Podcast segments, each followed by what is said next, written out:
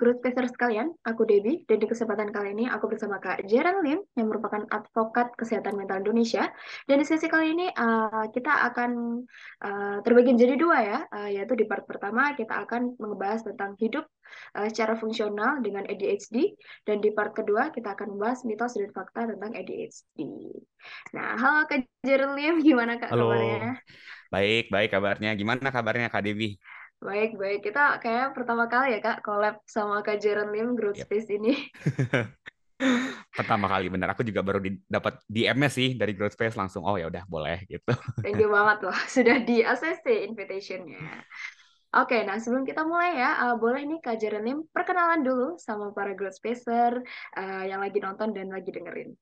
Oke, halo semua Growth Spacer. Aku Jerren Lim. Aku lulusan dari UC Davis, University of California di Amerika ya. Dulu aku ambil S1-nya double major, double minor. Major pertama aku itu adalah Biochemistry and Molecular Biology. Major kedua Psychology. Minor pertamanya Neuroscience. Dan minor keduanya Human Physiology. Dan aku juga adalah licensed NREMT ya, Nationally Registered Emergency Medical Technician di California waktu itu. Nah, jadi orang sering salah ya mengira kalau aku itu adalah seorang psikolog klinis. Padahal sebenarnya aku tuh ilmuwan psikologi gitu ya. Itu adalah dua hal yang berbeda sebenarnya. Oh. Jadi sebenarnya lebih ke science-nya kalau aku gitu sih. Dan sekarang aku di Indonesia ya ada mungkin lebih ke jadi content creator ya. Jadi influencer. Terus aku juga ada lagi mau bikin klinik nanti, mental health clinic sama beberapa temanku. Misalnya Awkarin kalau kalian tahu. Narin Kofilda, sama ada Samuel Cipta juga. Sama adikku, Dolph Kristiano. Dan sekarang kesibukannya sih lebih ke, ya mungkin terima klien ya, konsultasi, konseling sederhana. Dan juga ada banyak research lah. Dan lagi nulis buku juga gitu sih. Wih, banyak banget ya Kak yang dikerjain. Oke, nah Kak, kita kan hari ini akan bahas tentang kupas habis mengenai ADHD gitu secara keseluruhan, dan dari kakak juga memiliki yang dinamakan ADHD sendiri gitu. Nah sebenarnya apa sih itu Kak ADHD, dan gimana ya Kak kita sebutnya orang yang memiliki ADHD itu sebutannya apa begitu Kak? ADHD itu sebenarnya singkatan dari Attention Deficit and Hyperactivity Disorder. Ya, terjemahannya itu ya literal ya. Attention Deficit kan berarti ada defisit atau ada kekurangan di atensi, perhatian gitu. Biasanya dia tuh dan garis miring atau Hyperactivity Disorder. Jadi hyperactive itu ya berarti orangnya cenderung hiperaktif. Mereka lebih aktif daripada orang-orang yang sebayanya gitu ya. Dan sebenarnya nggak ada istilah khusus untuk menyebut orang yang memiliki ADHD, tapi kelompok orang yang memiliki ADHD itu namanya neurodivergent gitu ya. Jadi sebenarnya kan dalam ada yang namanya DSM-5 TR itu Diagnostic and Statistical Manual of Mental Disorders, 5th edition TR text revision, itu seperti buku panduan diagnosis ya yang digunakan psikiater, psikolog klinis untuk membuat diagnosis. Nah, ADHD itu jatuh ke dalam yang namanya neurodevelopmental disorder atau gangguan perkembangan saraf gitu ya, sistem saraf. Nah, jadi neurodivergent itu artinya apa? Divergent itu kan sebenarnya ya divergensi kan. Jadi kayak dia tuh kayak keluar dari garis lurus lah gitu. Jadi kayak ada yang namanya neurotypical, orang-orang normal yang tidak memiliki ADHD sebagai contohnya. Ada juga neurodivergent, itu kelompok orang yang memiliki misalnya Autism, ADHD, dan kawan-kawan. Jadi orang yang memiliki problem di sistem perkembangan sarafnya gitu sih. Oke. Dan ini ada orang jika memiliki ADHD ya Kak, apakah disebutnya pengidap begitu atau penderita begitu? Bagaimana Kak penyebutannya? Biasanya kita bilang penyintas ADHD. Penyintas. Iya, gitu. Benar. Bukan penderita ya. Oke. Berarti sama dong ya, penyintas ADHD, penyintas autism kayak gitu ya. Ya, betul. And ADHD ini hasil genetik atau hal yang kita dapat gitu tiba-tiba saja gitu. Nah, sebenarnya aku sering bilang banget di kontenku ya, semua gangguan kejiwaan, semua. Ini literally like 100%. itu sebenarnya adalah interaksi antara genetik dan lingkungan. Jadi tidak ada satupun gangguan kejiwaan yang tidak ada faktor genetiknya dan lingkungannya, gitu ya. Istilah yang dipakai itu adalah diathesis stress model, atau faktor-faktor genetik dari orang tua itu pasti ada. Sebagai contoh aja, sedikit keluar dari ADHD, misalnya orang yang memiliki trauma atau orang psikopat, itu kan sering cenderung orang pikir, oh itu udah pasti karena lingkungan, karena disebabkan pengalaman traumatis, makanya mereka punya trauma, mereka jadi psikopat, misalnya gitu. Padahal enggak. Kayak misalnya orang pergi perang, mengalami pengalaman yang sama, 80% orang itu belum tentu kena trauma, karena ada faktor genetiknya, gitu. Sama halnya dengan ADHD, jadi ADHD sekalipun itu ada faktor genetik dan faktor lingkungan, interaksinya. Jadi itu benar-benar bukan semata-mata hanya karena lingkungan aja gitu. Dan itu kan neurodevelopmental ya, perkembangan sistem saraf. Jadi sebenarnya dari pas fase di kandungannya itu dia sudah terpengaruh secara environment gitu. Oke. Jadi dari turunan dan juga dari lingkungan ya, Kak. Betul. Tapi apakah bisa memungkinkan gitu, misal dia kena accident gitu, kayak for example kecelakaan gitu. And there's, makanya dari kecelakaan itu ada mungkin mengenai otak, gitu, mengenai kepala yang ngebuat dia juga jadi different gitu kan? Kalau jadi different yes, tapi kalau jadi ADHD tidak. Gini, different itu dalam arti dia mungkin mengalami gangguan tertentu, jadi mentalnya berubah gitu ya. Bisa dia jadi mengalami disfungsi atau mengalami distress gitu ya.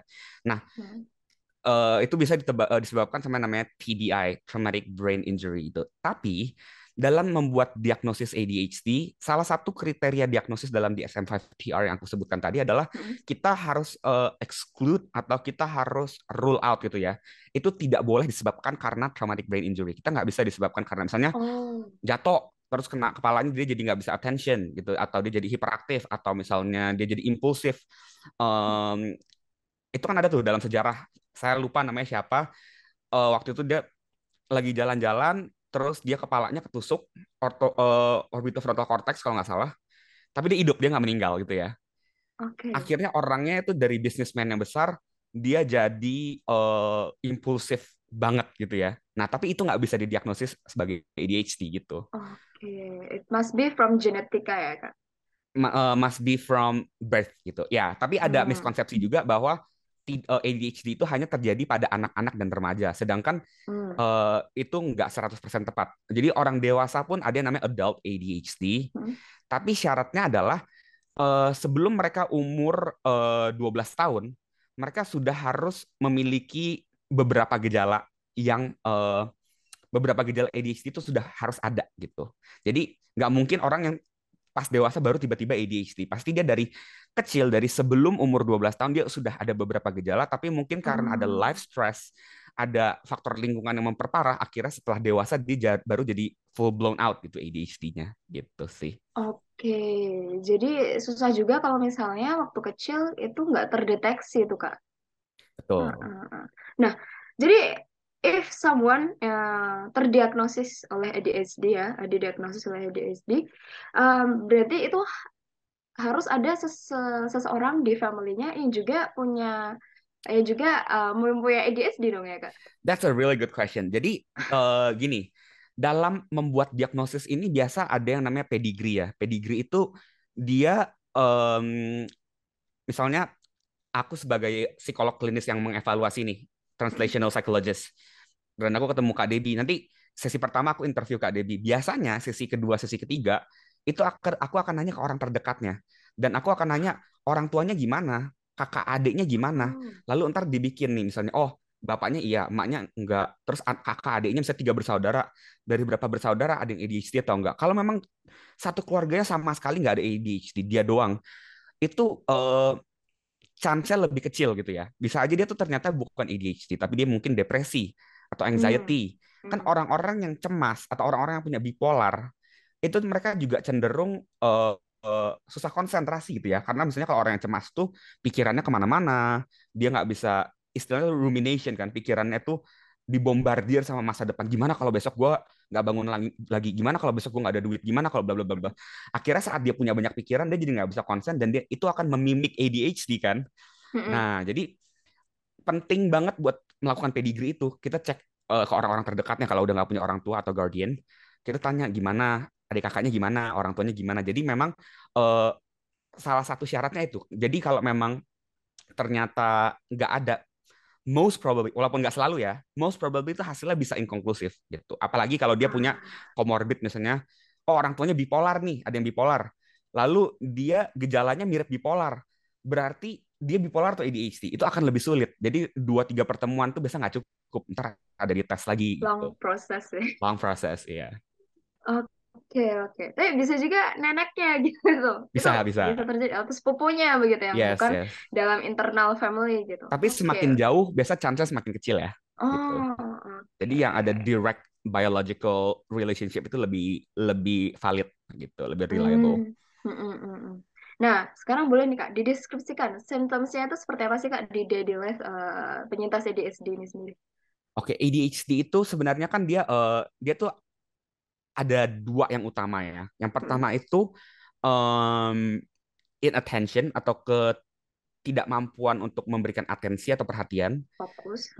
Fokus misalnya. Dan yang kedua adalah hyperactivitas atau impulsivitas gitu ya. Nah, jadi harus salah satu, nggak harus dua-duanya gitu. Nah, jadi seperti yang aku bilang tadi, sebenarnya syarat pertamanya itu harus ada sebelum umur 12 tahun gitu. Dan beberapa gejala ya, nggak harus full blown. Dan gejala-gejala ini harus menyebabkan disfungsi dan garis miring atau distress di at least 2 setting. Misalnya di rumah, di sekolah, di tempat kerja. Jadi nggak, kalau dia cuma di rumah aja, bisa aja dia tuh ternyata misalnya dia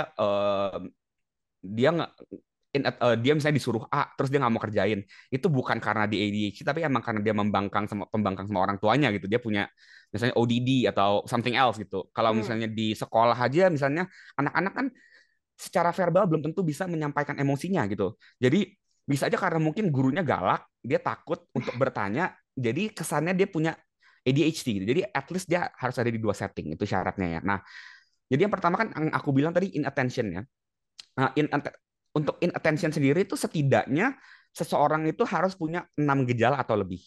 Kalau dia sudah umur 17 tahun ke atas, setidaknya harus ada 5 gejala gitu ya. Dan total tuh dia ada 9 gejala ya. Dan dari 5 gejala yang ditunjukkan ini sudah harus ada sekitar 6 bulan, at least 6 bulan ya. Nah, gejala pertama itu yang sesuai namanya, inattention, dia tuh sulit memberikan atensi gitu ya terhadap detail atau sering membuat kesalahan akibat kurang teliti gitu ya. Misalnya saat mengerjakan PR, saat kerja atau aktivitas lainnya, dia nggak akurat gitu. Dia ngelewatin hal-hal penting. Misalnya disuruh nih, Jer, ini tugasnya ada ulangannya ada 5 halaman ya. Oke, kerjain. Yes, sudah selesai. Pasti kumpulin. Oh iya, lupa kerjain halaman terakhir. Gue banget tuh dulu kayak gitu. Padahal halaman depannya benar semua, nggak ada salahnya. Halaman belakangnya akhirnya remedial karena lupa kerjain gitu. Karena nggak detail gitu ya. Dan simptom keduanya itu adalah sering memiliki kesulitan untuk fokus. Yang pertama itu kan attention kan. Attention itu aku kurang tahu juga bahasa Indonesianya apa. Kayaknya atensi gitu. Yang kedua fokus ya. Atau misalnya saat lagi di kelas gitu. Pikirannya kemana-mana. Kayak lagi dijelasin nih, baru dijelasin 5 menit, pikirannya tuh udah kayak, nanti gue makan apa ya? Tadi gini. Iya, terbang. Somewhere else. Udah ke surga, balik lagi gitu. Nah, yang ketiga, itu adalah saat ngobrol seringkali kayak nggak didengerin. Kayak orang ngobrol tuh kayak, lu kok nggak dengerin gue sih? Padahal kita dengerin cuma emang distracted aja gitu. Kayak seolah, ya bener, pikirannya kayak kemana-mana. Padahal nggak ada distraksi sama sekali gitu saat diajak ngobrol. Yang keempat juga mereka sangat biasanya sulit mengikuti instruksi secara akurat ya. Dan biasanya mereka jadi alhasil gagal menyelesaikan tugas-tugasnya. Jadi udah dikasih instruksi nih. Ternyata instruksinya itu yang dilakukan itu nggak sesuai gitu. Atau misalnya lewatin bisa. Atau misalnya sebenarnya bisa juga kayak dikasih tugas. Wah, gue semangat banget nih gue mau kerjain. Baru mulai 10 menit. Tiba-tiba udah hilang fokus, gue main HP dulu, ke Instagram, ke Facebook, oh iya tadi gue ngapain ya, lupa, impulsif, terus udah kerjaan yang lain gitu, udah kemana-mana gitu. Itu tadi udah 4 ya? Iya 4. Yang kelima itu sulit mengorganisasi pekerjaan dan aktivitas biasanya. Jadi misalnya suka menunda-nunda pekerjaan, procrastinate gitu ya. aduh, gue kayaknya kalau sekarang gue belajar ini udah malam deh jam 8, nanti gue nggak cukup tidurnya. Kalau gitu sekarang gue tidur aja deh, besok gue pasang alarm jam 4. Pasang alarm, aduh jam 4, aduh kalau gue sekarang bangun kurang tidur, nggak fokus, gue percuma belajar. Ya udah, gue snooze sampai jam 6. Aduh, gue udah jam 6 gimana ya, udah mau sekolah lagi deg-degan. Jam 7 kan sekolahnya, ntar jam 7, udahlah remet aja gitu misalnya. Jadi procrastinate, gagal mengerjakan sesuatu sebelum deadline gitu misalnya. Jadi berantakan, sulit. Mereka juga memiliki kesulitan ya merapikan atau menyusun barang-barang miliknya dengan baik gitu. Dan yang keenam, mereka juga suka menghindari dan nggak suka ataupun enggan sih. Mereka lebih enggan melakukan pekerjaan yang membutuhkan mental effort. Misalnya kayak kalau di kantor gitu dikasih tugasnya. Paling banyak aku nemuin auditor sih. Kalau audit kan panjang itu kerjaan sampai malam gitu ya. Mereka tuh biasanya berapa menit udah kayak udah kemana-mana. Aduh, gue merokok dulu deh, gue nonton Netflix dulu deh. Yang terstruktur gitu ya. Iya, itu susah. Kesusahan banget. Betul, baca-baca apalagi gitu ya. Baca-bacaan panjang tuh kayak nggak bisa gitu. Okay. Apalagi disuruh bikin laporan gitu. Kayaknya satu paragraf tuh udah capek. Woi, I made it gitu. Padahal baru mungkin satu paragraf dari 1000 kata gitu. Waduh. Terus yang paling sering terjadi itu kehilangan benda-benda penting. Ini tuh aku sampai pernah ngepost di Instagramku. Aku kan waktu itu naik pesan Uber gitu ya. Mau ke di Uber itu kayak Gokar kalau di Indo gitu. Ini lagi di US. Aku duduk nih di depan rumah. Aku main-mainin kunci nih. Biasanya kan fidgety main-mainin. Terus taruh kuncinya di fire hydrant di atasnya. Terus orang Ubernya datang, jemput aku ke dokter gigi, pulang ke depan rumah, kok kuncinya hilang, cari-cari sampai telepon ke klinik segala, ternyata di fire hydrant itu gitu loh. Dan itu di hari yang sama, di mana aku ninggalin HP-ku di kelas dan tasku di kelas. Sampai malam aku minta tolong security buat bukain kelasnya buat ambil barang segede tas, aku ketinggalan gitu. Dan itu banyak terjadi juga kayak mamiku misalnya ya. Mamiku tuh bisa kalau mau masak ambil HP, taruh di kulkas, tutup kulkas, cari-cari HP-nya, ternyata HP-nya di kulkas gitu. That's so funny, I know. Dan terus gejala ke-8 itu mereka mudah terdistraksi ya. Kayak pikirannya tuh, jadi nggak harus ada suara, nggak harus ada extraneous atau stimulus-stimulus dari luar ya. Kadang-kadang pikiran mereka jadi distraktor mereka sendiri gitu. Mereka jadi nggak bisa konsen, karena pasti ada aja ngomong sama diri sendiri gitu. Jadi kayak nggak bisa konsen. Dan yang paling parah nomor 9 itu gejalanya adalah pikun. Sangat-sangat pikun gitu ya. Jadi kayak yang paling sering terjadi sama aku adalah aku udah bikin nih jadwal mau ngapa-ngapain. Kalau nggak aku lagi main Instagram gitu misalnya. Terus aku udah main Instagram, tadi gue mau ngapain ya? Lupa. Atau misalnya aku lagi buka IG. Literally lagi buka IG nih ada tentang post tentang makanan yang enak nih. Gue mau coba search di Google lah. Matiin, swipe, buka Google Chrome, ketik di google.com, gue ngapain buka Google ya? Tadi mau ngapain ya? Itu sering banget terjadi. Nah itu everyday. Yes, it's everyday. Itu gejala-gejala yang terjadi pada orang yang memiliki inattention gitu ya. Nah, gejala yang kedua itu adalah hyperactivity sama impulsivity. Dan ini juga at least 6 gejala, harus 6 bulan juga. Kalau udah di atas 17 tahun, at least 5 gejala. Sama ya. Dan biasanya harus at least ada beberapa gejala sebelum umur 12 tahun sama. Yang pertama, sering fidgeting. Misalnya goyang-goyangin kaki, muter-muterin kunci kayak aku tadi. Terus kalau nggak di kelas, suka tek-tek-tek sampai dimarahin guru. Ngapain main-mainin pensil gitu. Terus kalau, yang paling parah tuh aku suka banget ninggalin tempat duduk. Pas aku SD, SMP, SMA, selalu dipanggil cacing kepanasan. Pas TK aku pernah bahkan, sampai guru tuh, kalau nggak tahu sekarang masih ada atau nggak, dulu tuh ada lem namanya kayak lem uhu gitu. Itu ditaruh di sama gurunya, nih ya kita taruh di kursinya supaya bisa duduk gitu. Padahal ya nggak, tetap aja bisa berdiri kan. Cuma itu kayak nggak ngerti kenapa guru gituin. Itu bukan Alteko aja. Iya. Dan aku sampai SMA loh, sampai udah SMA kan udah cukup dewasa ya. Aku nggak bisa yang namanya duduk di tempat dudukku sendiri. Pasti duduk di meja guru, di tangga depan kelas. Kalau nggak jalan-jalan ke depan kelas, nggak bisa diem namanya. Terus sering lari-lari, manjat-manjat pagar atau hal-hal yang nggak sepatutnya dipanjat lah gitu. Atau kalau orang dewasa biasanya mereka kadang-kadang kan mereka lebih kayak tanda kutip tahu diri kan, masa gue udah tua manjat-manjat pagar gitu ya, jadi lebih cenderung restless gitu ya. Jadi saat nggak bisa duduk diam, kalau duduk gini-gini kiri kanan, atau kalau misalnya mereka ibadah lagi di masjid, di gereja, mereka tuh pasti kalau kalian perhatiin nengok kanan, nengok kiri, lihat depan belakang, nggak bisa fokus gitu sama ceramah, sama khotbah gitu. Terus saat mengerjakan aktivitas tertentu ya mereka nggak bisa diem sama sekali. Terus kalau yang simptom kelima, gejala kelima, mereka sering disebut dengan orang-orang on the go. On the go itu artinya mereka tuh orang yang tidak nyaman untuk diam. Mereka cenderung kayak mau, oke, hari ini gue harus pergi ke A, gue mau naik gunung, gue mau bla bla bla bla bla bla, kayak gue mau melakukan segala sesuatu dan nggak bisa diem, naik motor, kebut-kebutan segala. Jadi pokoknya harus ada stimulasi adrenalin rush terus gitu buat menstimulasi otak mereka. Dan gejala keenam tuh tanda kutip bacot, nggak bisa diem, ngomong rocos terus. Kadang-kadang nggak sadar, Jer, kok lu bacot banget sih, bawel banget. Oh iya, maaf gitu. Pastinya. Ya. Gejala ketujuh juga kadang-kadang mereka tuh menjawab pertanyaan sebelum pertanyaan tuh kayak selesai. Iya, kayak udah ngomong, orang baru ngomong gini-gini, selesain pertanyaannya atau langsung jawab gitu sebelum selesai. Atau sulit nunggu giliran saat percakapan. Jadi aku benar-benar baru bisa tuh saat aku udah ambil psikologi, kan mau nggak mau kalau dengerin klien segala kan harus dengerin sampai selesai kan. Wah, yeah. PR juga. PR. Terus kalau anak-anak yang mungkin lebih kecil, gejala ke-8 tuh mereka sulit untuk menunggu giliran, lagi ngantri, lagi baris. Itu pasti kayak restless banget. Aduh, kapan sih? Aduh, lama banget, mau cepet-cepet.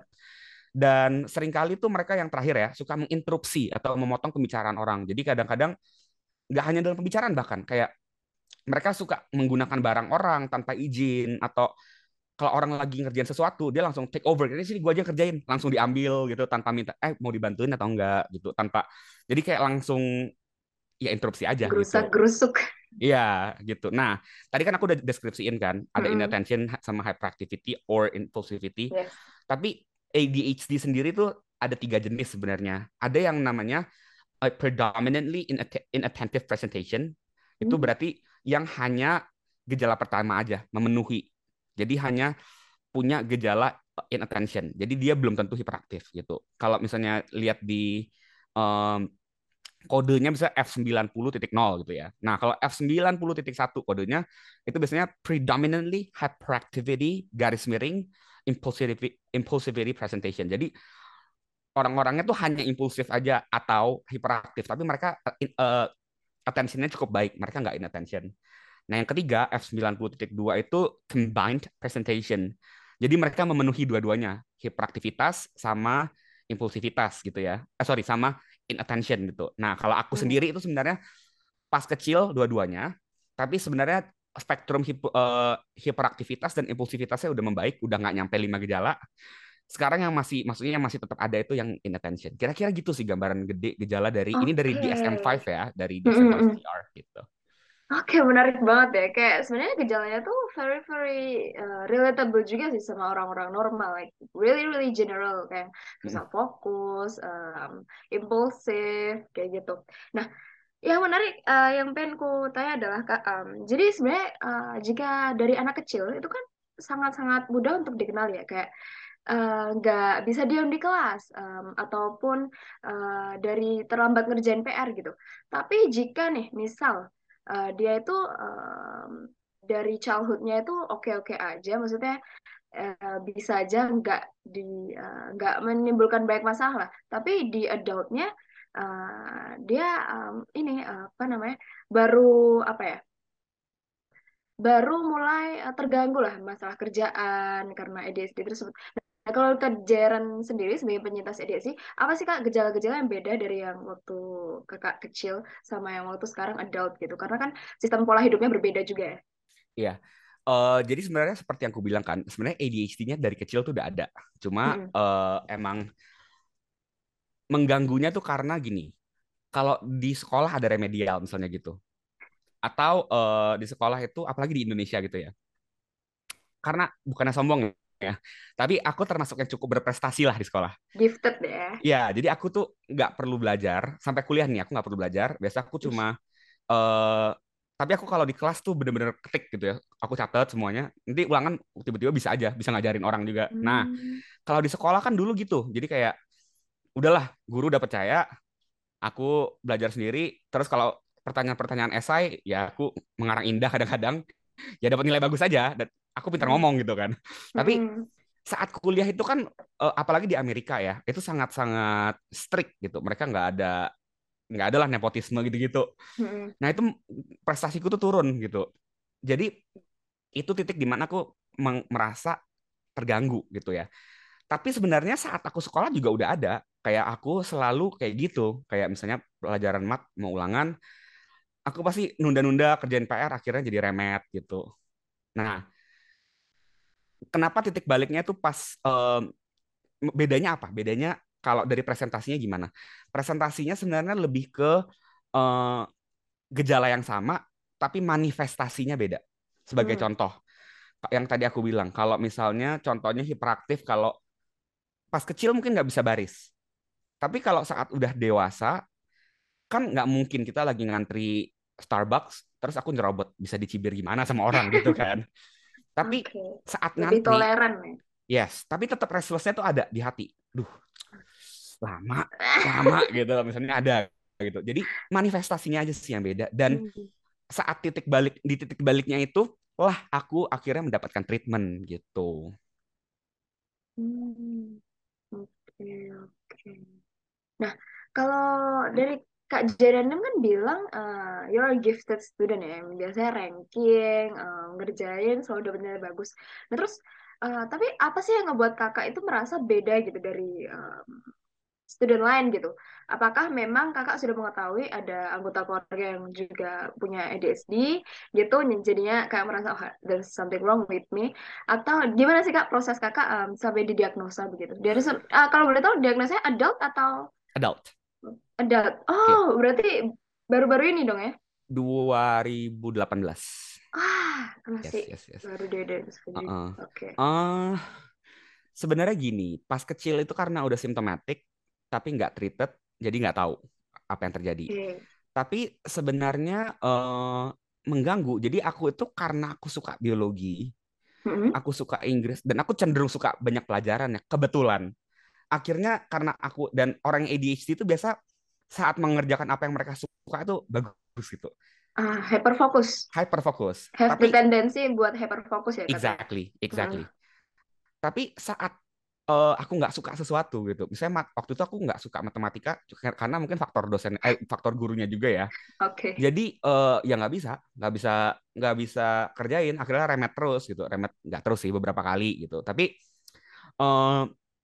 cenderung ada bedanya sama orang-orang misalnya yang ADHD dan juga punya comorbid dengan learning disability atau punya ADHD tapi memang nggak suka, ya nggak tertarik aja sama pelajaran gitu. Kalau aku kebetulan yang aku interest itu pelajaran, jadi hyperfokusnya di pelajaran. Kan banyak orang misalnya yang hyperaktifnya, maksudnya hiperfokusnya di game, hiperaktifnya itu di motor lah, mobil. Jadi mereka akhirnya ya melakukan hal-hal itu siang malam gitu. Sedangkan aku emang suka biologi, nerd dari kecil. Jadi kebetulan hiperfokusnya di sana, jadi prestasinya bagus gitu. Itu sih. Waktu kecil merasa kayaknya ya gue belajar oke-oke aja. Misalnya gue jadi anak teladan juga gitu. Nah waktu adult nih kak, kenapa kakak memutuskan untuk now this time for me to address this problem gitu? Karena cara belajar aku di sekolah udah nggak bisa dipakai lagi saat di kuliah gitu. Dan aku sempat IPK aku kan 4 gitu kan awalnya. Terus ada tapi itu benar-benar struggling banget, dan itu 2 semester awal, which is masih 2-3 semester awal lah, masih gampang pelajarannya. Masuk semester 3 atau 4 aku lupa. Quarter sih sistemnya. Itu aku pernah IPK-nya turun sampai ke 2 atau 2,5 aku lupa. Dan ya aku nggak bisa karena tuh juga pelajarannya aku nggak tertarik gitu kan waktu itu. Dan aku depressed juga, terus aku nggak bisa take care of hygiene. Aku cuma mengerjakan hal-hal yang aku suka, yang kasih aku direct reward gitu. Yang kalau yang nggak rewarding aku nggak bisa kerjain gitu. Aku nunda terus. Dan akhirnya pas waktu itu aku ada di salah satu kelas namanya Cognitive Neuroscience. Dosennya itu pas lagi menjelaskan ADHD, Dan aku langsung kayak, wait a minute, wow. I know, right? Gitu ya. Terus aku langsung dari sana baru aku langsung ke psych help gitu, ke translational psychologist. Di sini nggak ada ya, adanya clinical psychologist doang. Kalau di sana ada yang namanya translational psychologist, mereka tuh biasa spesialis buat bikin diagnosis doang. Mereka nggak tanganin pasien atau klien. Dan ternyata ADHD yang cukup parah gitu. Oke, nah berarti how long was the process kalau boleh tahu Kak?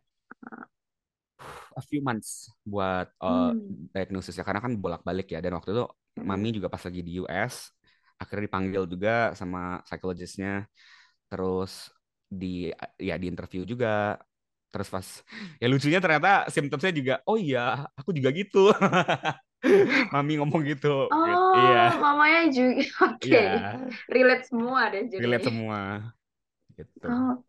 Oke. Berarti baru-baru ini Kakak juga di-introduce to a new word ya, yaitu ADHD ini ya. 2018. Jadi kan sebenarnya jurusanku tuh cuma 1 major 2 minor awalnya. Jadi 3 jurusan awalnya. Ya nggak cuma sih, banyak. Tapi di tahun 2019 kebetulan lagi pandemik hampir, aku memutuskan ambil psikologi. Jadi aku menyelesaikan 1 sarjana, 1 bachelor dalam setahun. Psikologi aku selesaikan dalam setahun. Jadi setelah itu karena suka banget ya? Iya. Jadi sekarang gara-gara aku 2019 itu ambil psikologi dan selesai dalam setahun, aku mengkombinasi sendiri jadi psychobiology. Makanya di Indonesia aku satu-satunya nih gitu. Makanya orang kan nanya, Jer, kok lu followernya baru 9.000, 10.000 udah bisa centang biru? Ya mungkin karena gue satu-satunya psychobiology influencer di Indo. Kalau mental health udah banyak, psikologi murni udah banyak, psikologi klinis banyak. Tapi psikobiologi kan masih belum ada gitu. Oke, keren banget. Nah, sebenarnya waktu kakak kecil ataupun sudah adult sekarang, gimana sih kak respon orang-orang terdekat gitu about you, you know, didiagnosa memiliki ADHD begitu? Responnya gimana? Atau orang-orang pada seberapa aware sih tentang mereka tentang ADHD? Apa sih emang Jer? ADHD itu apa sih? Tapi gue ngerasa sih lu dulu kurang fokus gitu tuh. Gimana tuh kak? Sebenarnya gini, mereka kalau dari spektrum hiperaktifnya yes, itu dari kecil ya. Itu udah banyak yang sadar ya dulu. Iya, sampai sekarang pun aku udah lulus kan aku lulus 2015, berarti udah lulus 8 tahun ya. Coba deh ke SMA aku, SMP ku, SD ku. Pasti guru-guru masih ingat siapa Jerren, anak yang paling hiperaktif. Karena bener-bener enggak bisa diem banget dan emang bandel banget gitu ya. Nah, tapi kalau ngomongin inattention-nya tuh orang nggak tahu cenderung. Karena kenapa? Karena aku tuh tanda kutip rajin. Dalam arti gini, ada tugas, aku bakal langsung kerjain nih pulang sekolah. Jam 3 sore sampai jam 9 malam. Tapi paling gini, duduk 5 menit kerjain, main HP 1 jam, 2 jam. Tadi gue ngapain? Oh ya tadi kerjain tugas. Oh iya. Oh. Kerjain. Prosesnya panjang juga ngerjain. Yes. Makanya lama ya. Padahal itu harusnya kerjaan setengah jam sampai 1 jam. Karena nggak bisa fokus, tapi orang taunya Jerren you work really hard gitu kan. Tapi sebenarnya ada kayak itu karena menunda aja. Yes, menunda dan nggak bisa, kayak bener-bener nggak bisa fokus, nggak bisa start gitu loh. Okay. And is there apakah ada orang di hidup kakak yang pernah mention ini sebelum kakak tahu tentang ADHD gitu, kayak kayaknya lo ada gangguan ini deh yang namanya ADHD ini gitu? Nggak pernah sih, cuma sebenarnya aku tuh lumayan suka baca, dan ngulik gitu. Kokoku yang kedua itu kan jurusan psikologi kan, tapi di Indonesia dulu di Atmajaya. Nah sebenarnya dari aku SD kelas 6 aku tuh udah suka banget baca buku psikologinya. Jadi emang sebenarnya dari dulu ada ketertarikan psikologi, cuma nggak pernah terpikir akan ambil jurusan psikologi gitu. Jadi sebenarnya istilah ADHD itu udah cukup familiar lah untuk aku, hanya nggak nyadar aja gitu. Dan maksudnya awareness-nya itu hanya sampai di tahap awareness, belum sampai di tahap understanding kayak sekarang gitu. Oke, jadi sepenuhnya nggak ada yang sadar ya, walaupun kakak ataupun orang-orang terdekat. Nope. Oke, menarik. And after you get diagnosed punya ADHD gitu, apa sih coping mechanism yang dianjurkan gitu, maybe by your psychologist atau gimana? sebenarnya ADHD kan lagi-lagi dia terutamanya tuh menyerangnya di saraf ya, kayak neurodevelopmental disorder. Jadi sebenarnya first line treatment dari ADHD itu adalah, terutama kalau masih anak-anak, itu adalah psychopharmacological intervention atau dengan farmakoterapi gitu ya, yaitu dengan obat-obatan. Tapi seiring berjalannya umur, biasanya orang akan semakin dewasa, mereka akan semakin bisa untuk meng-cope itu. Nah, harusnya. Yes, tapi nggak selalu gitu ya. Nah, kalau dulu aku rutin gitu ya makan obat, tapi sekarang karena sudah tuntutannya lebih rendah, dalam arti nggak ada kelas yang mungkin dari pagi sampai sore, kelas tiap hari, ada ulangan, ada exam segala. Sekarang kan lebih fleksibel, jadi influencer, kalau nggak ngonten, kalau nggak endorse, itu kan lebih fleksibel ya. Jadi, mungkin fokus aku hanya butuhkan saat aku research buat bikin konten-kontenku, karena konten-kontenku semua kalau dilihat itu nggak ada yang mengulang gitu ya, semuanya aku brand new dan semuanya aku research dari jurnal-jurnal. Itu it takes time gitu, mungkin buat orang lain butuh 1-2 jam, buat aku it takes probably 4 to 5 hours karena attentionnya kemana-mana gitu ya. Tapi memang kalau dilihat dari hasilnya, aku bisa bilang kontenku itu mungkin bisa lebih komprehensif aja, karena aku memang hiperfokus, lebih detail aja gitu kan. Totalitas gitu. Nah, jadi untuk sekarang aku tidak sedang mengkonsumsi obat-obatan, hanya kalau lagi dibutuhkan gitu. Karena memang obat-obatan buat ADHD biasanya bukan obat-obatan seperti antidepresan yang perlu dikonsumsi tiap hari.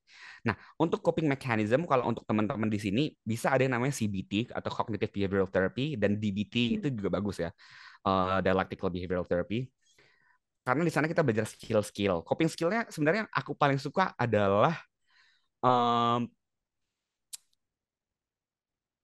acceptance, radical acceptance. Karena kadang-kadang aku nggak bisa menerima gitu loh. Misalnya ada tugas banyak gitu ya. Aku tuh udah kayak males duluan gitu. Overwhelmed sebelum I start. Jadi when I try to accept the emotion. Jadi bukan hanya menerima aku ada PR. Aku juga menerima it's okay to feel overwhelmed. It's okay to feel anxious. Aku feel better loh. Jadi kayak I tell myself gitu. Okay. Let's start dulu. At least start dulu aja. Start. Capek nggak apa-apa, bosan nggak apa-apa, distractible nggak apa-apa. Tapi kalau ada apa-apa tulis dulu. Pelan-pelan baru disusun. It takes longer than other people. It's fine. It doesn't kill you. It doesn't like make you suffer kan. Kita nggak mati gara-gara kita lebih lambat. It's okay gitu loh. Dan aku menganggap itu mungkin ya semua orang punya kekurangan gitu ya. Mungkin ya. Aku mungkin lebih lambat dari orang, mungkin itu kekurangan, dan itu nggak merugikan orang kok gitu loh, selama masih on time gitu, selama masih nggak lewatin deadline gitu. Oke. Nah, there's something yang gue pengen tahu nih kak, apakah ada hal yang berbeda gitu kak dalam keseharian kakak when you're on drugs dalam obat-obatan sampai yang enggak gitu? Apa yang sangat berubah gitu kak? I feel like, ini rasanya jadi manusia ya, gitu, when I took drugs.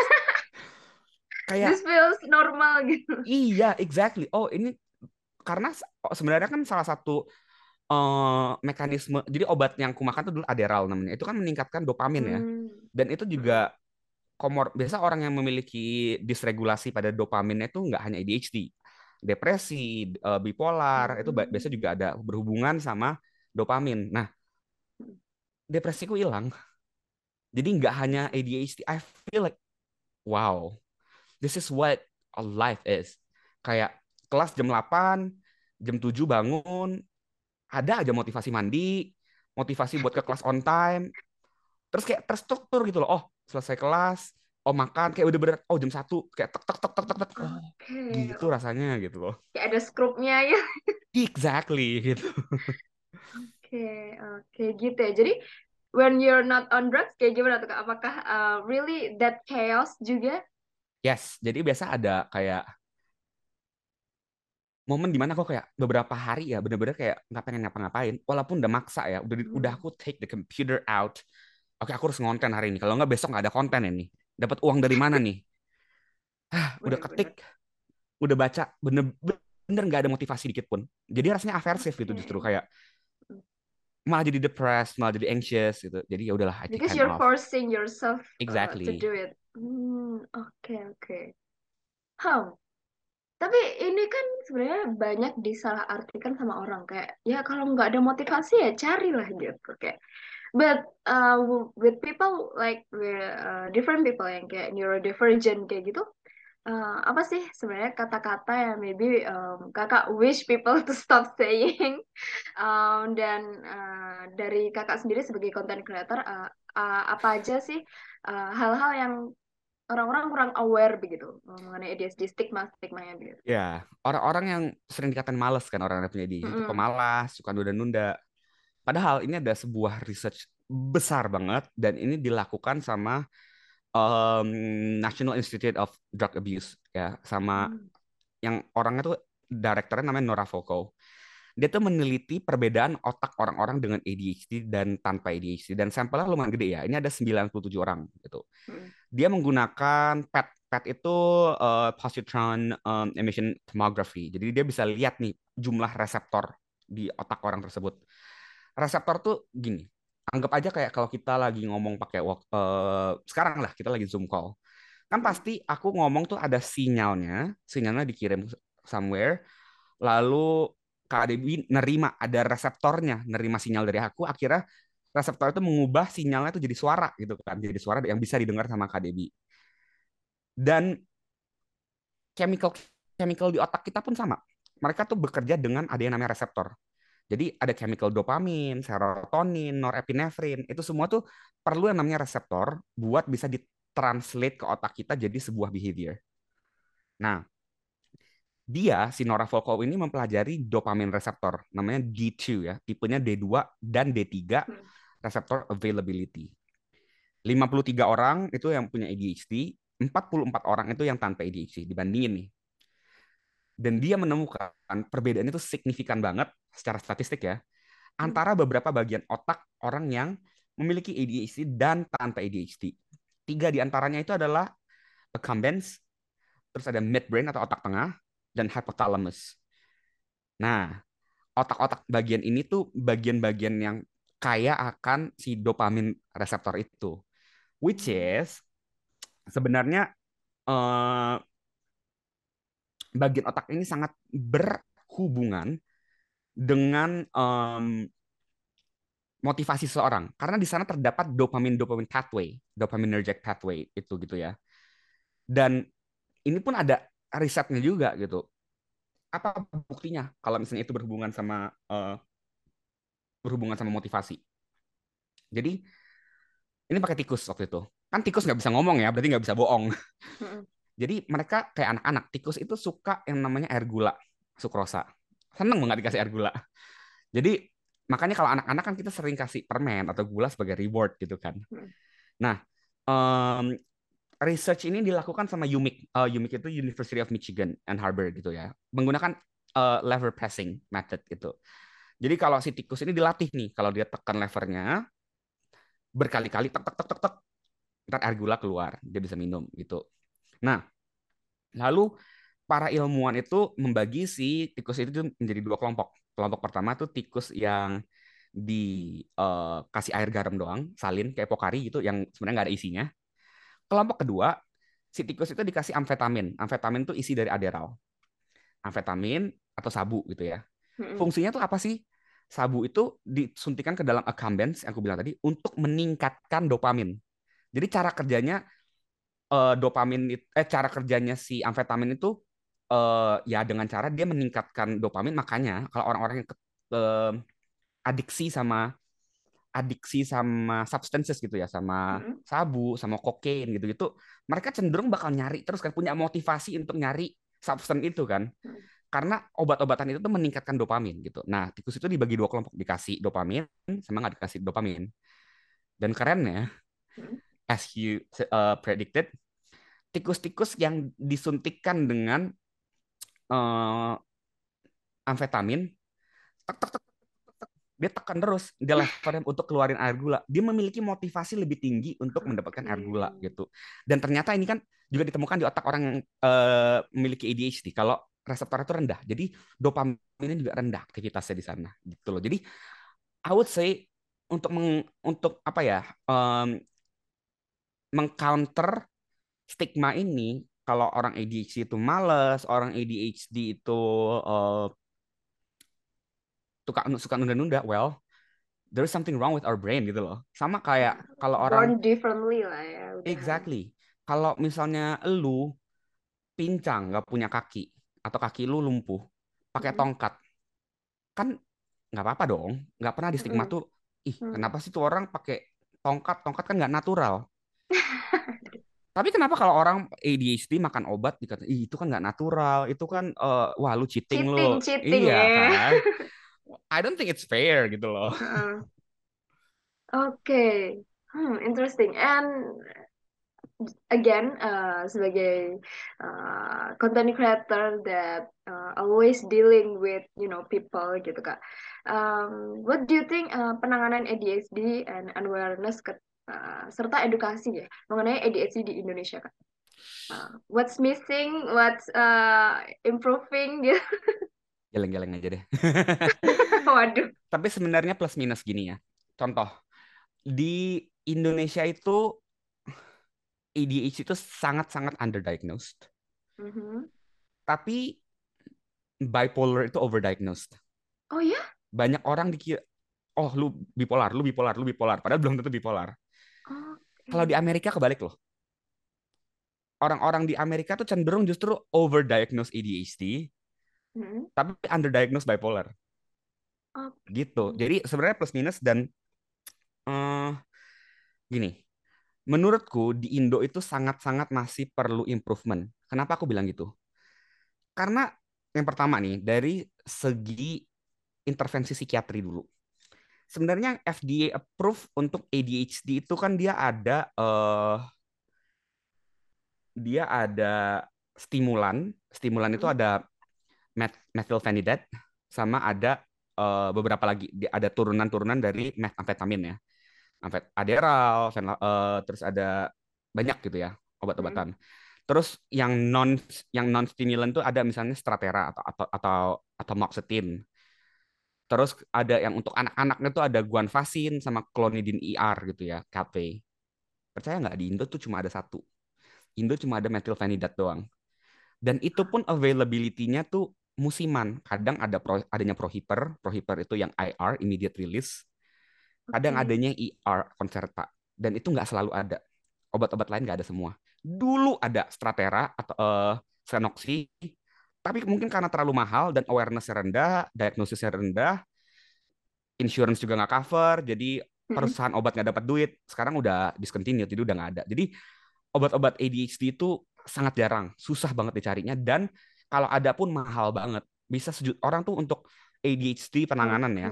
Bayangin orang yang nggak mampu. 1 juta sampai 2 juta loh per bulan. Itu per bulan berat ya. Itu belum sama, maksudnya kalau dia punya comorbid yang lain. Misalnya dia punya depresi juga. Itu kan sangat tinggi ya komorbiditas ADHD sama depression. Mungkin banget orang punya depression. Mereka masih harus ada antidepresan. Ngomonglah misalnya antidepresan fluoxetine atau apa, itu 200-300 ribu per bulan bisa. Itu udah lebih lagi. Nah, untuk awareness-nya juga masih rendah. Karena percaya nggak, ini dikatakan sama seorang psikiater gitu ya. Bukan seorang, banyak psikiater. Aku dapat DM, Kak, tapi Kak, kata psikiaterku, ADHD itu hanya terjadi pada anak-anak.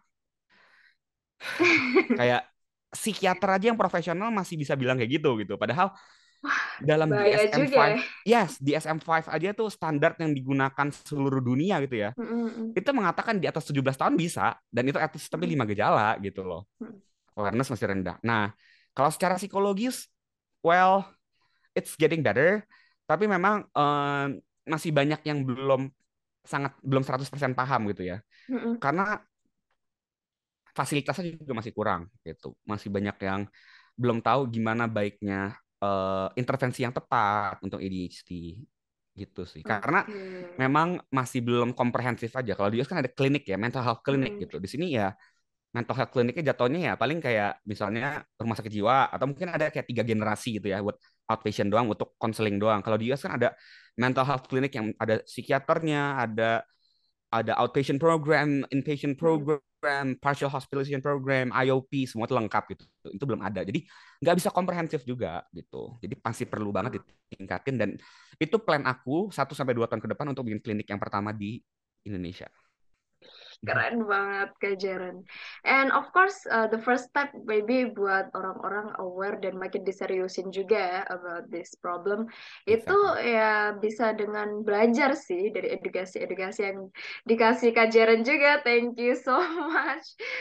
Bisa cek di mana Kak biasanya nangkringnya nih? Di Instagram sih aku paling sering ngepost, di Jerren Lim aja namaku. Jerren Lim. Yeah. Di @JerrenLim guys, bisa langsung aja check it out, bisa follow dan kalian bisa baca-baca, karena aku pun taunya Kak Jerren dari Instagram, karena aku baca keren banget, karena apa ya, dari kontennya kakak itu ngupasnya kayak habis-habisan begitu loh, yang kayak sampai mengkelontok gitu bahasa Jawanya. Jadi gue senang banget sih ada yang nggak cuma setengah-setengah yang buat rich doang gitu, tapi memang benar-benar mengedukasi. Oke, nah Kak, sementara nih, karena ini memang masih obatnya pun kurang bisa dicapai ya, unaffordable, dan susah untuk kita ke psikiater pun juga perlu duit juga kayak gitu. Yes. Maybe people who maybe experience the symptoms yang dari mild sampai yang severe, gitu, apa sih life hacks maybe yang bisa dipakai, diaplikasikan gitu ke kehidupannya biar bisa berfungsi gitu secara fungsional. Kalau aku selalu bikin agenda sih, itu penting banget. Jadi aku tulis di notes. Nggak tahu ya, ini kan setiap orang beda ya. Kalau aku pakai notes yang ada centang-centangnya, I feel rewarded saat aku bisa selesaiin centangnya itu semua setiap hari. Dan orang ADHD itu sangat suka sama reward itu, karena kan dopamin, motivasi, reward, just naik gitu. Nah, saat malesnya muncul, always tell yourself, it takes the first step is the hardest selalu. Jadi saat aku udah memulai, biasanya ya kayak roller coaster, naiknya susah, turunnya udah lebih mudah gitu deh. Dan kadang-kadang justru malah nggak bisa stop gitu. Kalau aku ngerjain laporan buat klien gitu ya, I would say the first 10 to 15 minutes are the hardest, but after that kadang-kadang aku malah jadi hiperfokus, bisa berjam-jam gitu. Jadi gemes gitu. Ya aku, dan kalau biasanya kan orang bikin laporan kayak klien itu kan 1 halaman 2 halaman gitu ya. Aku tuh saking fokusnya pernah bikin 53 halaman loh. Kayak ngerjain makalah aja. Exactly. Tapi memang aku sampai bener-bener kayak, kan aku ketemu, kalau aku kan ketemu klien biasa 2-3 kali ketemu dulu gitu kan. Nggak langsung aku oh gini langsung. Dan itu langsung kuringkas semuanya, kayak langsung hiperfokus, dan itu kerjain dalam 2 hari, 53 halaman. 2 hari. Iya, kalau yang ngerjain orang yang punya ADHD, totalitasnya tanpa batas. Oke. Jadi just start first, make a list to do mungkin ya. And mungkin just always remind kali ya, di otak kalau misalnya, it will be easy kalau misalnya gue mulai aja dulu gitu. Yeah. The rest will be easy gitu. Oke. Nah, kita udah bicara banget, kupas habis banget tentang ADHD panjang lebar di part pertama ini, and maybe we'll move to the next part kedua, yaitu mitos fakta ADHD. Kalian bisa langsung aja cek di YouTube kami, Growth Space, and kalau misalnya teman-teman pengen tahu lebih lanjut ya mengenai mental health dan about ADHD in particular, bisa cek juga Instagram mereka @JerrenLim. Di sana dia bahas keren-keren banget, tuntas-tuntas banget bahasannya, jadi you guys should check it out. And this is the end of part 1, and bye-bye guys. Let's meet on part 2.